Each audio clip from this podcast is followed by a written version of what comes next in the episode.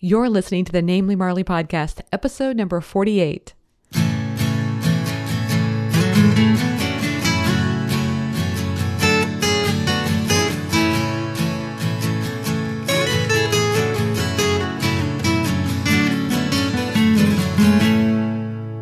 Hey everyone, and welcome to the Namely Marly podcast. I'm your host, Marly.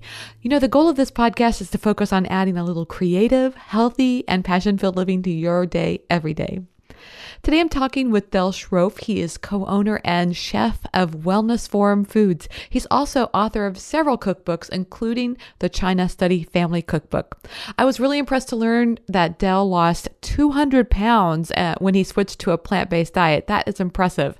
Um, so we talk about that. We also talk about how a vegan diet doesn't necessarily equate to weight loss and healthiness. In fact, you have to kind of work at it. Um, you can be really unhealthy on a vegan diet. And I know that may sound surprising, but you know, I just have one word for you, and that's Oreos. They're vegan, so you know we eat them. but you know, Del opened a vegan bakery, and and he proved all the delicious delicacies that can be had on a vegan diet. The way I look at it, those are indulgences, and that's you know, obviously I have some recipes on my site too that are in that category of really delicious and maybe not quite as healthy as uh, you know as uh, some things on a vegan diet are. But the way i look at it is i love to have those indulgences. So for example if i make some baked donuts for saturday morning uh, I, I just really enjoy that on occasion. I don't do that too often anyway, that's what I think is a really good moderation when it comes to those kinds of really rich foods, I think is so important. So Del and I talk about that and how important it is to really know yourself because, you know, that means you understand how your body reacts to certain foods. Um, an example I can give is sugar. You know, try going a week or two with really reduced, like no refined sugar and really reduced even sweet foods.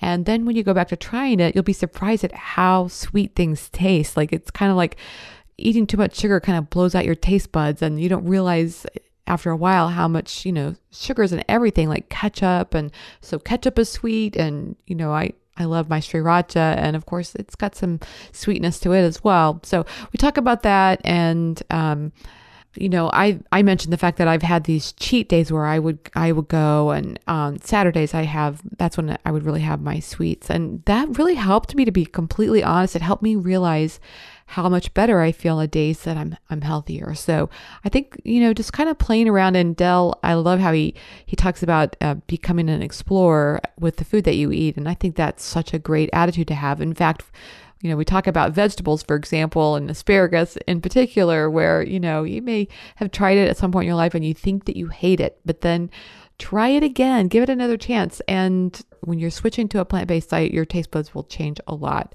And so things that you thought that you previously hated, which I give the example of tomatoes, I used to hate them like so strongly hate tomatoes my whole life. And then Addie said to me once, Why don't you just try them again, mom? Because they're pretty good. and sure enough, I actually liked them. So I think it's just an example of how, you know, maybe try them differently. You know, I mostly stick with the, those little cherry tomatoes. It's kind of, I, if, it, if those great big ones are a little bit harder for me to take, I just don't like the seeds. I don't like the texture. But anyway, I'm just trying to point out that you can really try different things and just, you know, maybe, maybe your mom was like my mom and uh, boiled the broccoli and it's really not too tasty that way. But when you have it steamed, oh my goodness, steamed broccoli is so good. So it's kind of an example. Just try things around like that and and see what works for you and see what how it makes you feel when you eat it too. I think that's important as well. So I really enjoyed this discussion with Del about his weight loss journey, about the health benefits of particular foods, especially plant based, and his take on this cookbook that he's recently published and and the the ways that you can use this cookbook to to really change your life. So I really enjoyed this discussion and I hope you will too. So let's get straight to it. Here's today's feature interview with Del Sroufe.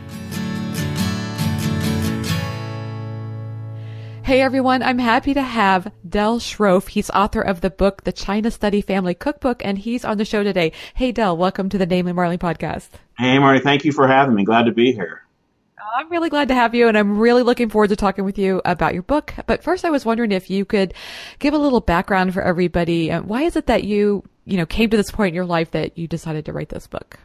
Well, this is this is my, my, my fourth cookbook, and, and I'll be really honest. I never ever uh, seven years ago when I started writing my first one, or six years ago, never thought that I would be a cookbook writer. It, it almost happened by accident, um, where I was in the right place at the right time, feeding um, Brian Wendel, who's the executive producer of the Forks Over Knives um, documentary. I, I, fed him one day as he was here to interview my business partner, um, and he liked the food. So it sort of that started our relationship, and eventually um, led to him asking me to write the Forks Over Knives, the cookbook. Um, ah, so since then, I've I've developed relationships with um, with you know the Campbell family, with uh, the Esselstyn family, and with and such, and they've all uh, come to like my food, I guess, and and and that's where other invitations came from. Uh, the the China study, and I my second cookbook was about how I gained and lost 200 pounds on a vegan diet, starting with an unhealthy vegan diet, and then um, and and losing the weight on an, on a healthier uh, vegan mm. diet. Um, but that publisher um, connected me with the the Campbell family, um, who at one point asked me to write um, their next cookbook, which is the China Study Quick and Easy, and then finally the China Study Family Cookbook. So a little bit of a long answer, but that's kind of the the brief answer of how it, it all happened. Wow, that's amazing to lose 200 pounds. Wow. It was um, it was probably more amazing to gain it because people are always surprised that you can um, gain weight on a, on a vegan diet that, that you can eat an unhealthy vegan diet and um, I'm living proof that it's true um, and that it happens um, um, every day. I'm, I'm sure that I'm not the only overweight vegan that you'll meet on the planet. Well, you know, it's interesting because I, when I first went vegetarian, I actually gained weight and I think it's because I like, my diet just turned into 100% carbs overnight. well, and yeah, we we vilify the carbs, and and I can see where that happens. It depends on the carbs that you're eating. You know, I That's I went vegan. Processed and, carbs, I should say. Yeah, I went vegan and opened up a vegan bakery. Uh, in oh. 1997, and that sort of, you know, that was my enemy. Uh, probably the biggest mistake ever. I've always been a big guy. Um, you know, I've been on diet since I was eight years old. Um, but you know that starting a business, putting in a hundred hour work week, which means no exercising, just working and oh. and, and coffee and and um, scones were your your breakfast every day was just a recipe for um, disaster waiting to happen, and it did. Do you have siblings? I have two brothers, one older and one younger. And did they have uh, weight issues at, at young age? Yeah, my well, my younger brother and I both um, were put on a restricted 800 calorie a day diet at the same time. I was eight years old, seven years old, and he was um, six years old. And um, we have both been on diets all of our life, and we both still uh, still struggle with weight. He um, really struggles right now and is having some health issues uh, because of the weight, and he weighs about oh my god, I think he's over 400 pounds right now. Um, so he's really struggling, and um, you know, we talk about it a lot. We it's it, it's it's a goal that you work towards, and I, I think the thing that people don't understand is, you know, it, we we say this here um, in, in my company all the time that people know, and I know the right food choices. I, I know what I'm supposed to do. I, that's how I lost that 200 pounds. But you know, life gets in the way, and emotions get in the way. And I was a binge eater all of my life. I was a starvation dieter all of my life. And so the whole Whole Foods plant based diet is all about um, eating more and weighing less. It's, it, you know, but to me, it's a counterintuitive thing. Um, and so I still struggle with getting enough of the right kinds of foods to eat. Right. So, and when you starve yourself, your body eventually responds with rebound eating. And so I go through this cycle and it's getting better. And let me say that yeah. it is getting better, but it's a struggle. and my yeah. brother struggles with it even more. And, and the funny thing is that we're both in the food business. Um, I'm just lucky enough to be in the healthy food business. yes. I, am I'm, I'm right there with you. I was the chubby one. I have uh, three siblings, and they were all naturally skinny, at least as children as I grew up, that that wasn't the case. But um, you know, as children, I was the only one that was, you know, had the chubby issue. And God, I I just find myself at this age. You know, I was at Starbucks once, and they had a question they write down for the the staff did, and they they want people to fill it out. Say, what is what would be your superpower? And my superpower would be that I could eat whatever I want and look great in a Ah. bikini. uh, oh yeah, okay. I, I would take the swimsuit and eating whatever I want. I'm right there with you. I know. Uh, It's I, like I love food. I you know I still have a I do too. I, I have a somewhat healthy relationship with food, and that I, I I love it. I love good Yes. food, and I love cooking, and love what I do. Um, but I'm I work to find the balance, and um, maybe I'll struggle with it the rest of my life, and and maybe I'll find that Zen place with it, um, where I, I, I find the middle ground of how to to eat the right foods to to achieve healthy weight and to achieve good health, uh, but are still able to enjoy it. And that's kind of where the cookbooks come in, is because they're kind of beginning Yes. to express that for me. Well, I was going to say, actually, it's interesting. I heard somebody talk about having a cheat day and, and not like, for me, it wouldn't be cheating on being vegan. I would still be vegan, but I, I, I actually took that for, uh, to heart. And I, so I would have Monday through Saturday or Monday or Sunday through, uh, Friday, I would eat, pretty carefully. And then on, on Saturdays, I would have these days where I'd have like vegan donuts and vegan, you know, and not, not healthy vegan donuts either. Like, you know, Right. just the Good old fried whatever. donuts. Yeah, Yeah. exactly.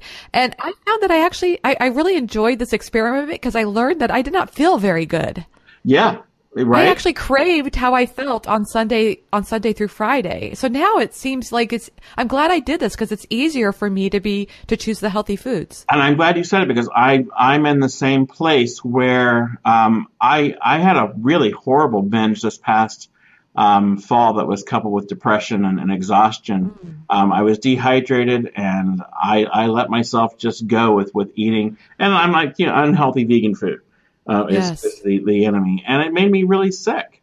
Yes. You know, I got to the place where I felt awful, and it's been it took a few months to get me back to a place where I had some energy and felt like doing something again. And um, I'm I try to remember that every day. That in general, I have to eat healthy every day in order to feel like this, in order to to not go down that that road. And and it's it's it's um it's an enlightening place to be, but it's um it's a hard lesson learned and one that I don't want to keep having to relearn.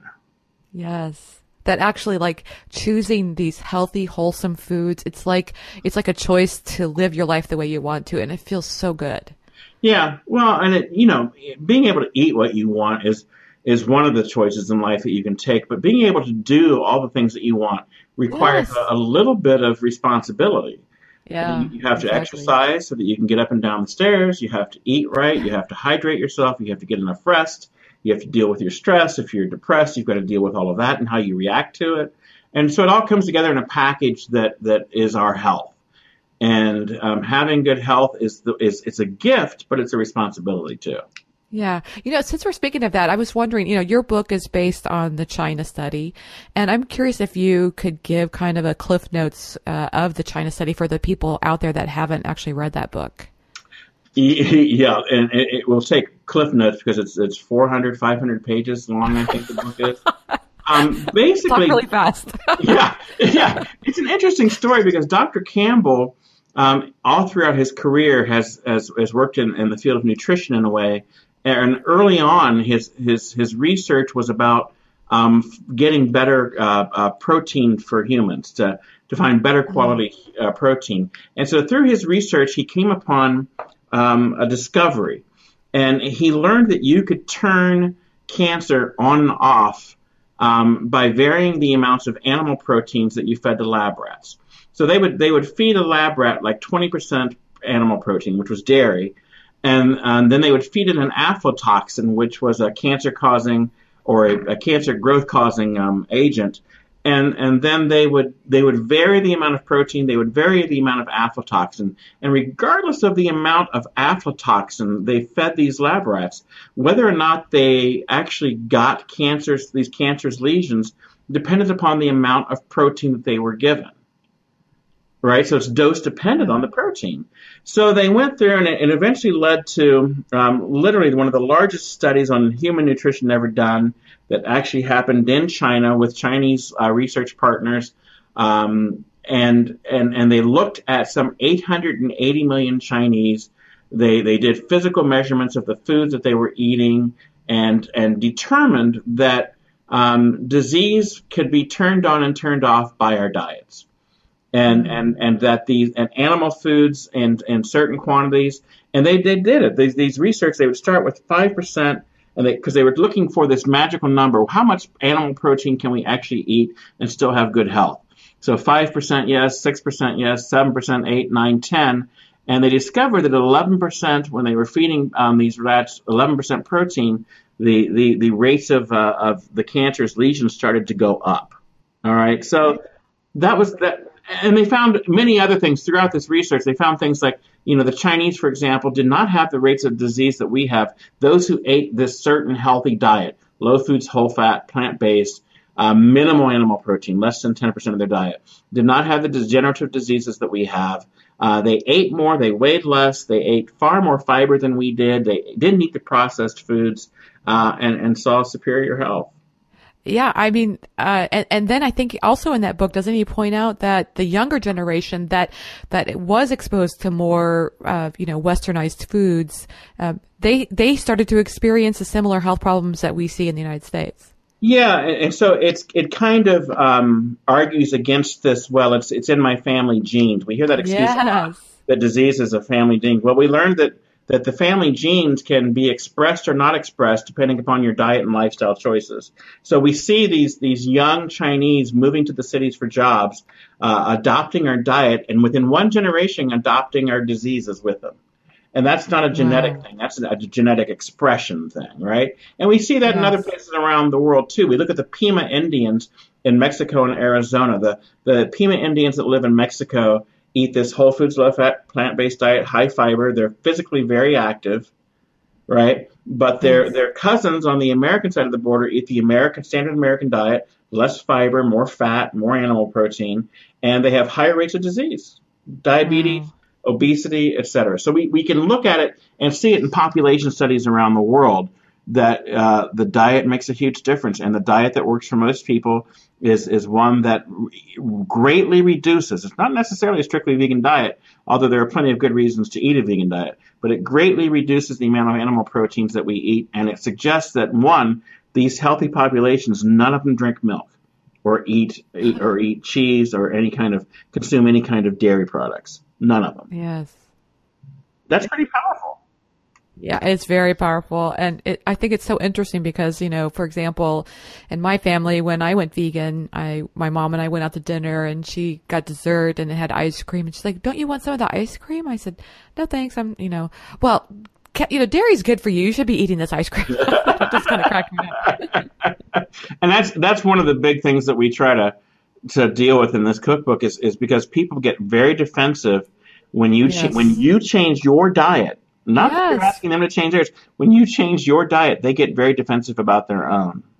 Yeah, I noticed that you mentioned that in your book that you you made some personal changes in your own life and that you had some repercussions from your family. What can you talk about that? Oh my god, yeah. I my mother lives with my younger brother in, in Bloomington, Indiana, and I'd go to visit.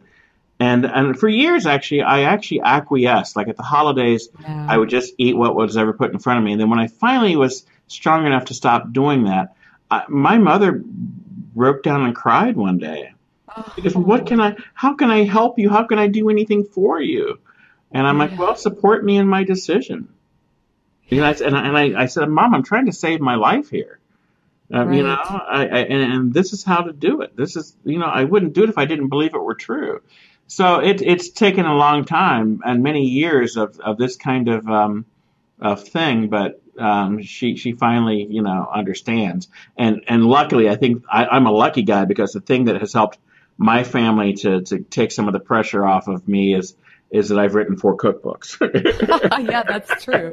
You really you really attach your identity to that, so they have yeah. to accept that, right? Yeah, definitely. Yeah, with my mom, I just basically said, you know, if you can't support me, then let's agree not to talk about it. So there are two things on the list. We can't talk about religion or or or or dairy. yeah, luckily now I can I can talk about it, but I've I've been right there with you. Uh, yeah. You know, and it's funny. I haven't. Um, my favorite aunt who just passed this last year from a, um, a stroke. Um, we used to go to her house for Christmas every year, and, and again, every Christmas I would I would acquiesce and just eat what was there so that I didn't upset anybody. Yeah. And I remember the first year I took my own food down and ate it. it I, I, that is when I learned that I had actually two cousins that were vegan. That Ah. you, you know we're so excited to see vegan food there. It's like, oh my god, we've got to come out of the closet, don't we? Yep, I love it. That's so true. it's so funny. Yeah, you know, and I really do feel like okay, here's how I think. If if somebody came to my house and said that they had adopted this new diet, I don't I can't imagine that I would be controlling over it's a control thing, right? They are trying to control who you are. They they it's like they have you in a box and they want you to stay there. Yeah, I, I, well, I think you know, I, I think people like to, um, they they they they want to understand people, but they Yeah. understand people who are like them.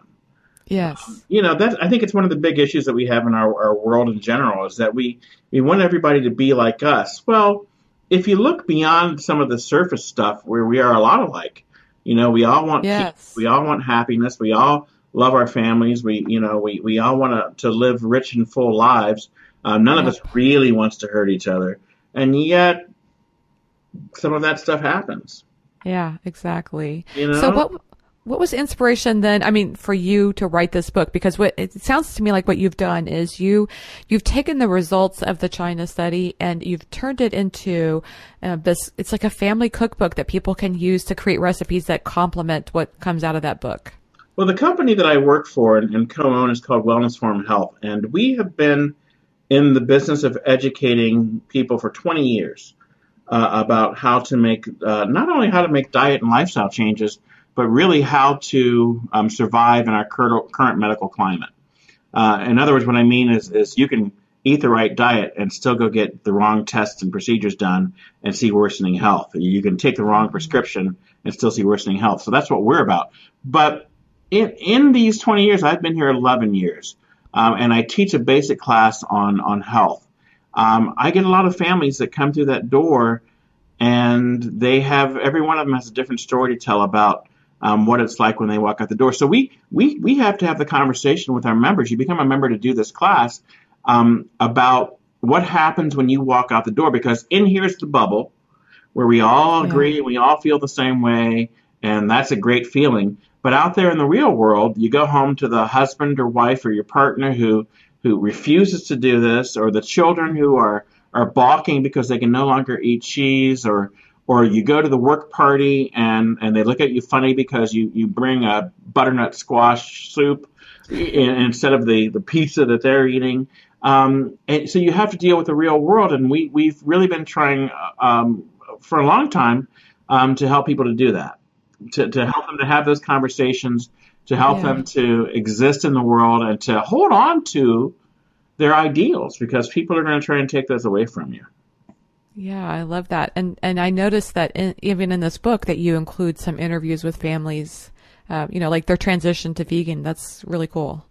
Yeah, it, it was fun for me. Um, some of these people uh, I knew very well, and some not as well. Um, one of my favorites uh, is a young man, uh, Garrett Colburn, who um, his sister gave him the China Study to read when he was 17, and he read it and decided that he wanted to change his diet, but he didn't want to do it when he was in high school because he didn't want to be chastised and picked on by his friends. So he waited until he was after high school, and then he went home to his family, and his mom adopted the diet, his sister adopted the diet, and his dad sort of adopted the diet, right? Um, but he is all in, and he he he he actually came to me to take private cooking classes. Um, we gave him an internship, and then eventually hired him. Um, and he's looking at doing this as a career. So it's it's kind of cool to see that this isn't about because a lot of what we see coming through this our door are people when they get to be my age that you hit 45 or 50 and everything starts going wrong. and you, you've been in the medical system long enough to know that it's not working for you, right? But here's a young guy who's in pretty good health. I mean, he was he said he was a little overweight, but he's in great health now. And he's a young person. He eats cleaner than than anybody else in the building, uh, with the exception of maybe Dr. Popper, my business partner. So those stories I think are inspiring for people. Um, it, it also shows that you know there's a little bit of everybody represented there, um, and, and I hope they're fun for people to read. I've read that that's a trend that uh, the this generation that's up and coming is very health focused. I think I think they're health focused. I think they're world focused, don't you? Oh, I mean, yeah. some of the the um, the marches and some of the Ah, I love it. that we're starting to see in the world are, are happening with young people who are saying, uh, "Not in my backyard." And Yes. God, you got to love that, right? Yes, you do. So, I mean, you know, leaders of tomorrow, man. That's that's what we're we're we're seeing coming up out of the the masses today. That's so true. Uh, you know, another thing I wanted to point out about your book is that you talk about blended families, and it kind of reminded me of a story because I, when I originally tried to go vegetarian, I- was, uh, it was my first marriage, and my husband at the time was just not into it, and so I was trying to do it, and he wasn't, and it was just hard, and eventually I gave up, and then, and then we got divorced, and it's like the only thing that made me happy on the day of my divorce was I, I just all of a sudden had this aha moment, like. now I can go vegetarian. And it's like, I, I went, I was just so happy. It was just great. But I'm not like advocating that people get divorced. You, you actually give t- tips on how Right. people can No, be I- in blended families. we, we, we don't advocate divorce as a way of, of getting your family to make these changes, but I, I do Yeah. think that you know there there are several tips that are important when you're working with your family um, because people do one thing. Like you ever notice that person who has an aha moment and they make this major change in their life and they go out and they preach it to everyone and they think everyone should know this and everyone Yeah. should make this change right now. And and then they, they, they get frustrated because everyone looks at them like they're some kind of crazy person, right? And I think that's what we see happening in families. So I, I don't advocate going home and, and starting to throw out all of the, the unhealthy stuff. And so I, I think you go home and you have a conversation first. Yeah. And, and then I think you, you have to practice extreme patience. Hmm Yeah, the, the best thing that you can do because um, sometimes these things take time. Yes. Patience with yourself, patience with others. Pay, both. Well, Yes. both. You Yeah. know, you you have to have your own convictions ready to go because if you meet that resistance at home, then you, you you've got to know what the next part of the conversation is going to be. But you have to have patience with those who aren't quite there with you. Yes. You know. Yeah, and compassion. You know, like I, what your the story you mentioned earlier, like you were not ready at that time to let your family know that you had changed your diet, so you just changed the way you ate. And I've talked to so many people who just get so down on themselves for a situation like that, and I just say, let it be one day and move on. It's okay. Yeah, I think we we we uh, we have to stop talking about perfection and start talking a little bit more Yes. about progress. Um, Yes. You know, we're we're moving in the right direction. I, I think you know the the Forks Over Knives cookbook, the first book that I wrote, has sold uh, over 300, 400,000 copies. The China study has sold over a million copies. But you know, a million copies is is is what 0.03 percent of the population in this Yeah. country. It's a really Yeah. small amount of people. So we've got a lot of work to do, and, and we, we, we joke about it around here. We've got a lifetime employment um, because there's plenty of work left to do. But you do this one day at a time, and we're starting to see the changes even in the mainstream medical mill. You're seeing more and more doctors who are accepting the fact that what they're doing right now isn't working. And we have a program that trains doctors to to make changes in their practice to be able to practice with a different kind of protocol that incorporates this diet that we're talking about. Um, and it's exciting to see. Yeah, you know, I mean, a lot of doctors are not even trained on nutrition, so that sounds exciting to have that. Yeah, it's starting to change, and I think you know it'll it'll get there. Um, but what we're still fighting up against is is the almighty dollar. Um, the pharmaceutical industry is is nothing if not full of dollars, you know, and they'll fight every every inch of the way that they can. So we we, we have work to do, and, and I guess that's okay. Well, I mean, diabetes is a great example, right? I mean, they would probably rather you just stay on the medicine the rest of your life. However, you you know, from I think a lot of people could make changes to their diet and not have to stay on the medicine for diabetes. Oh yeah, you can. You, uh, type two diabetes is actually reversible, Yes. and and you, you get very few doctors that will ever tell you that, and that's why we believe in, in, in this informed consumer that we were trying to create, because you deserve the you have the right to know that. Yes. You know, I- you have the right to know that you can change your diet and become a former patient. Right. And I think a lot of people end up being afraid. In fact, you even talk about some tips for transitioning to a plant-based diet. Uh, I wondered if you could share a couple of those. Uh, well, I think the the first thing is again we can we can go back to perfection, but you know one of one of the Yeah. things I, I, I talk about is is is is to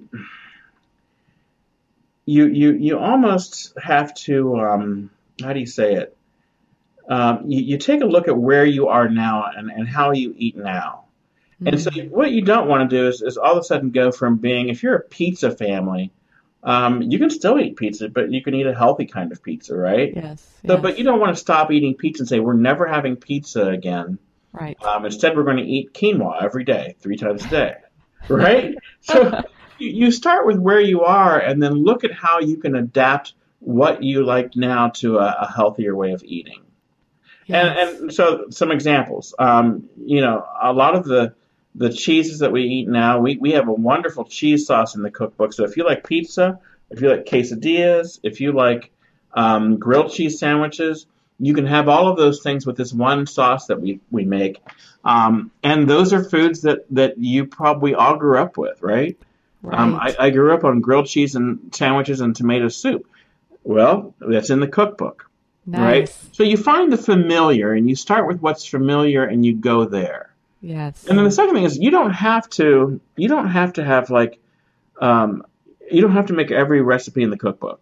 you don't have to make a hundred recipes to be healthy. You don't even have to eat a large variety of foods to be healthy. We see populations in parts of the world that one one group of people get ninety percent of their calories from sweet potatoes.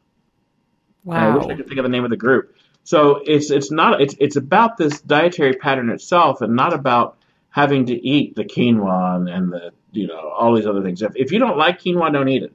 If you don't like tofu, don't eat it. If you don't like broccoli, don't eat it. There Right. there are plenty of other choices. Find what you do like, and then find recipes that that, that fit into the, the healthier choices. So I think that's a big part of it. And then again, patience and I, I like to encourage people to become food explorers.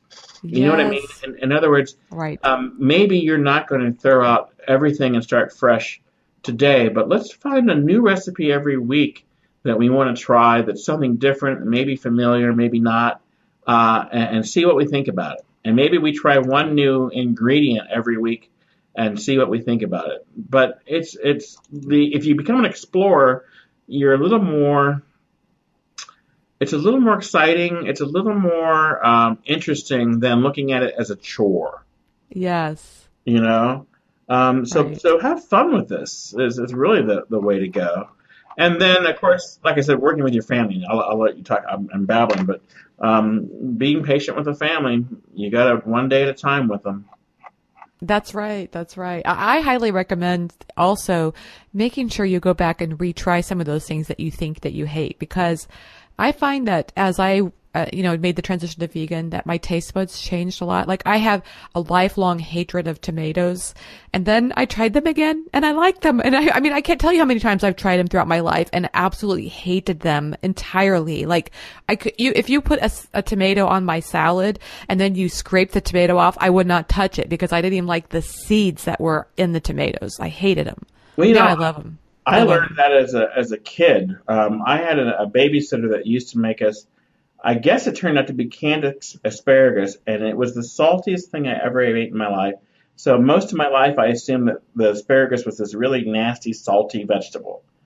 Until Yes. someone made me fresh steamed asparagus once, Yes. and I was like, "Oh, okay." this is pretty good. Yeah, really good. So I guess I, I learned that lesson early. That's a, it's a good one to try and teach. Yes. Another thing I try and teach is getting your kids involved. You got to get them in the kitchen. You know, I've been cooking since I was eight years old. If uh, kids who cook become grown-ups who cook, Ah, you know, um, I was cooking family dinners by the time I was twelve. Standard American food, but I'm familiar with the kitchen um, Right. and, and have been all of my life. So with patience, you can get kids at, at any age into the kitchen. Um, get them going to the grocery store with you. Get them to help menu planning. Get them to help choosing recipes or choosing ingredients and vegetables and things like that. Um, giving them that kind of responsibility um, just familiarizes them with, with this healthy eating that we're trying to do. Uh, and if they have a say in it in some kind of way, within bounds, of course, um, they're more likely to, to, to jump on board with you. I I think we have to agree that people who typically cook for themselves are overall, I mean, it's easier to be healthier when you're doing your own cooking. Yeah, uh, well, let's let's be really honest. Yeah. Um, nothing that you eat out can ever be as healthy as what you eat at home because there are no restaurants out there that do. Uh, a, a big component of this cooking is oil-free cooking. Um, Yeah. I spend a lot of time getting talking to people about how to get the oil out of their cooking. Um, but there are very few restaurants where you can go and get any dish without oil or butter added to it. Oh, yes. You know, the sauteed vegetables, even steamed vegetables, they'll toss with butter before they bring them to your table. Yeah, someone was talking about guacamole recently. Like for some reason they feel like avocados are not creamy enough on their own. They have to add sour cream.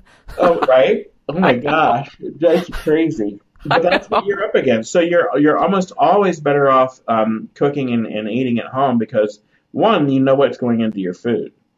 Right. And I think uh, I I don't know if you know Dr. Fuhrman. He's with the what is his book called? Um, right here. Not eat to live. I um, was it eat to live? I think it is. I think it's it is eat to live. Let's go with that. but he he advocates oil free uh, cooking as well. I'm just curious. Can you talk a little bit about oil free and why the benefits that has? Well, there, there's this whole myth surrounding oil and its its use in food and its importance in our health, and it goes back to research that goes back to the uh, I think as far back as the 70s, maybe. But the the, the the the studies that were done on the Mediterranean diet looked at these populations of people and said, well, here's here's what these people do. Um, they eat more fruits and vegetables. They eat olive oil and they exercise more. Um, so the olive oil must be what makes them healthier.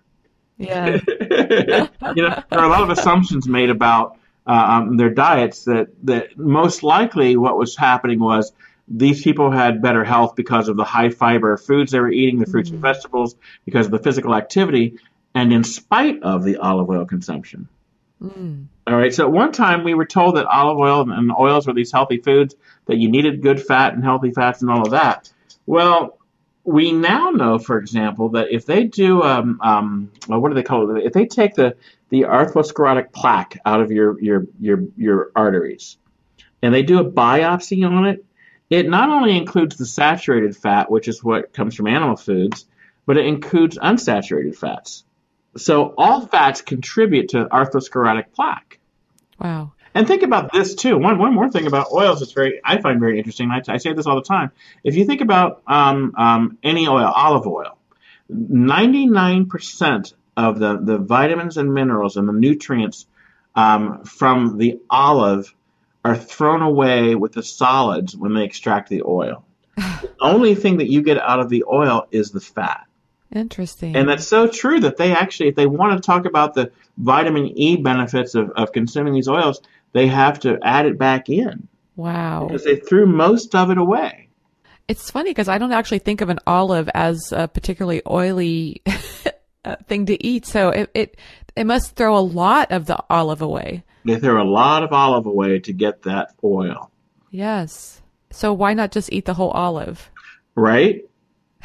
Yes. and I just want to clarify, you're not talking about a fat-free diet, right? Because you can get fat through nuts. No, but you're talking about a low fat. So we're told, I think, 30% of our calories should come from fat, and, and actually, the those populations that we talk about um, get 15% of their calories from fat. So it's not a lot, but it's not non-existent either. Right. And the same thing with protein. Um, you know, pr- protein. I, I just learned recently that, that protein actually recycles through the body until it gets to a place where it, it needs to be thrown away. Um, so that's why our protein, human protein needs have been identified as low as two and a half percent of our calories. Wow. Right. Well, and the other thing to think about is that uh, everything has a little bit of, even a banana has a, a trace amount of protein in it. Everything has protein. Yes. And think too about when we look at the the period of growth that is the most rapid period of growth for humans is for infants, right? Yes. And infants drinking mother's breast milk. You know how much protein's in breast milk? Six percent. wow. Really? So it's there's this this this thing about thirty percent protein is is just some myth, some perpetuation that was created by the the USDA and the the, the the the the people that sit on the board who come from the industry who benefit from telling you to consume more of those foods. Yes. Well, it's interesting that you say that because you know I, I mentioned that that um, where I was trying that uh, day where I would just eat whatever I want, my cheat day. Um, at the same time, I was also trying um, eating a high protein diet. So I was eating these protein smoothies every day. And let me tell you, after a while, I realized I just did not feel good. I felt kind of slow and heavy. Uh, and, and after I quit and I'm, and I'm back to kind of my, my energetic self. yeah. It's, it's weird that, and again, I don't know where the marketing came from um, I'm guessing going back to that same USDA board of, of trustees mm. um, that tells us that you you get protein energy from protein or you get energy from fats.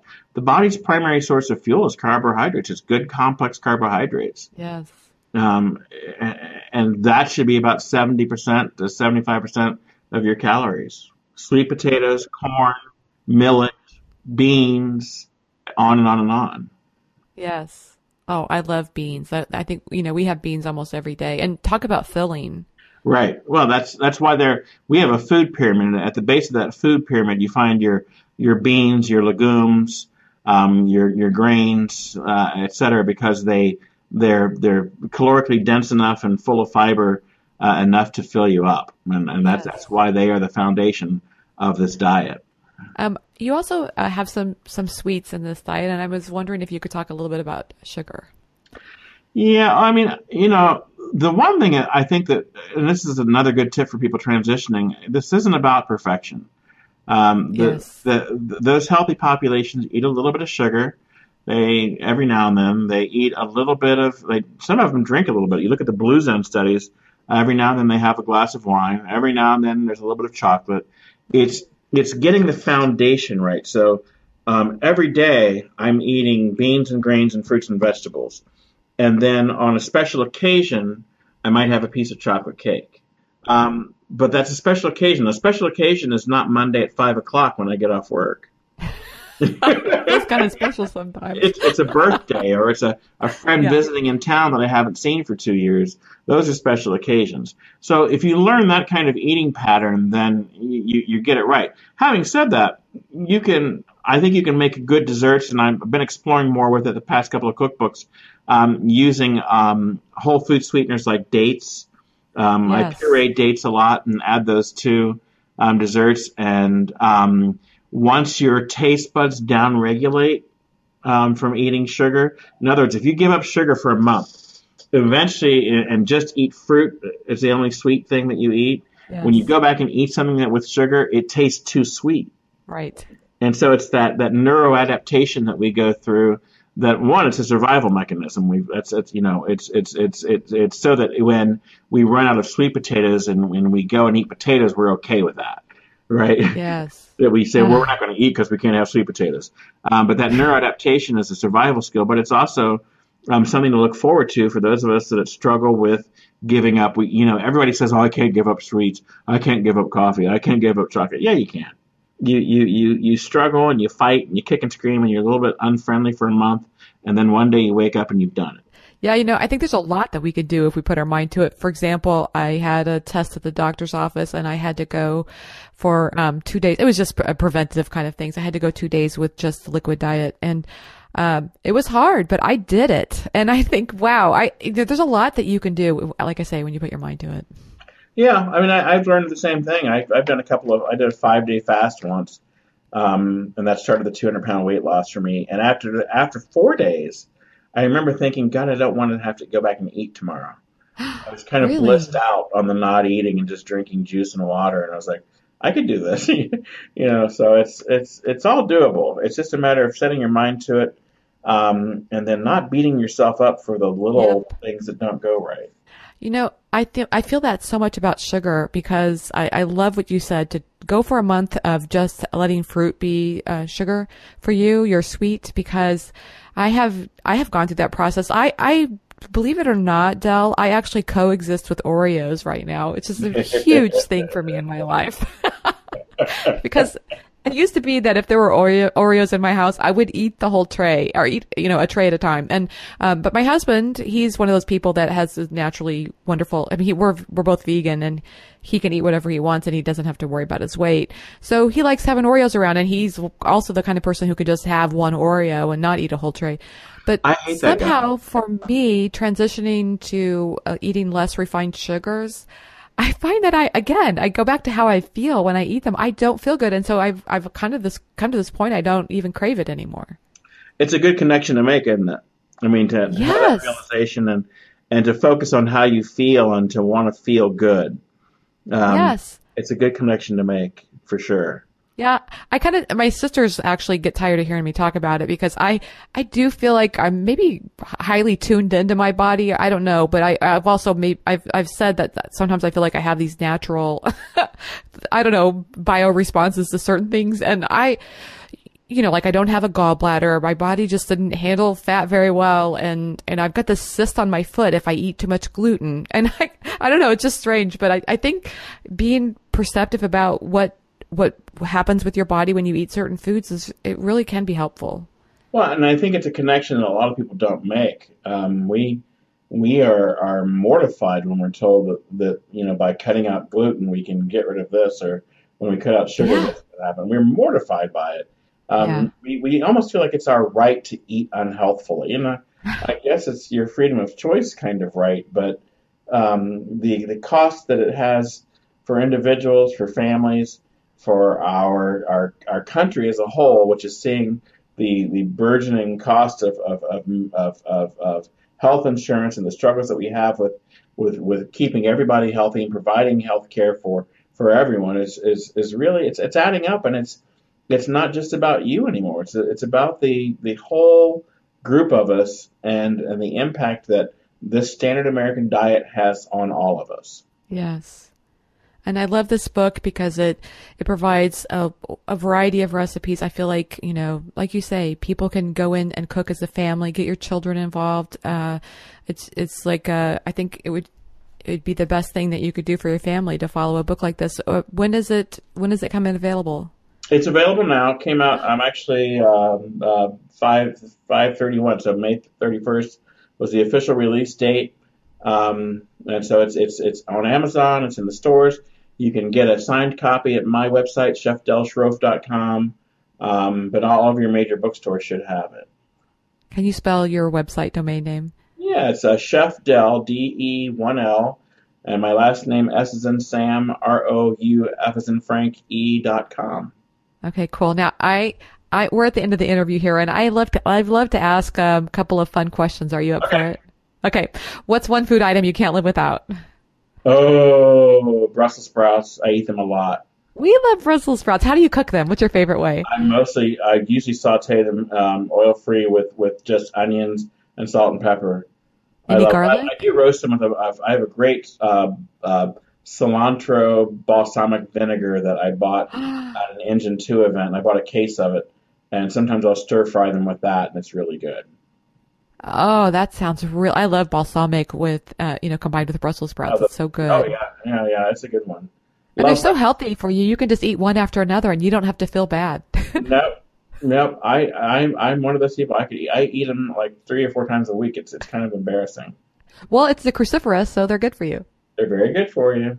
That's right. Okay. Yeah. So I love to ask people about music. Um, and so if you could, if there's one band and that, that was the only band or, or, or singer that you could listen to for the rest of your life, who would that be? Stevie Wonder. Stevie Wonder. Yes. Um, I, I love his music and I love his message and Yes. it, he, he really stands out from, from everyone else in R&B and in rock and roll. Um, and he's just an amazing performer. So I, I, I love him. Uh, Do you have a favorite song? Um, there's a yeah, there's a love song called um, "All in Love Is Fair." Go Mm. go look it up and, Okay. and and listen to him singing it. Um, it's just beautiful. Oh, I'm gonna I'm gonna listen to it as soon as this interview's over. I can't wait. Yeah, it's a great one. okay, so what inspires you? Um, wow, helping people. I, I kind of like that. What I do helps people. You know, I, I spend a lot of time telling my own story and, and of my own struggles, and I'm not. I'm kind of an introverted kind of person, believe it or not. But Oh. when I I see people coming up to me at, at events and talking about the help that um, they say that I've given to them, I, I, that's kind of inspirational. That's that's become kind of a a cause for me. It's like you're willing to put aside your introverted ways and and and get out there and, and, Yeah. tell your story. Yeah, I, I, I have. Um, I go home a lot when I'm not public speaking. I'm, I'm home locked up in my house and happily so, but um, I, I save up my energy and do what needs to be done. Oh, that's wonderful. I love that story. Okay, so how can people find you online? You mentioned your website. Is that the same for your social media as well? Uh, yeah, uh, Chef Del Sroufe or Del Sroufe. Um, I'm on Facebook, Instagram, and Twitter. Um, I'd love to connect with people there. Um, and then my business website is uh, wellnessforumhealth.com. Um, if you're interested in learning about any of the programs that we have, we, we help people every day and have been around for 20 years doing so. And, and that's also a very inspirational kind of work to engage in. Ah, Del, I love it. Thanks so much for taking the time to talk with me. I had a really good time. I enjoyed it as well. Thank you. Thanks to Del Sroufe for being my guest on today's episode of the Namely Marly podcast. If you'd like more information about today's show, just head over to the show notes page at namelymarly.com forward slash podcast. Hey, you know, I hope you're loving the Namely Marly podcast. Please consider supporting the show by heading over to iTunes or Stitcher and leaving a review. You can also share this episode with your friends and family on social media. You can share about it on your blog or podcast as well. All of these are helpful and they really mean a lot. So until next time, may health and happiness come your way today.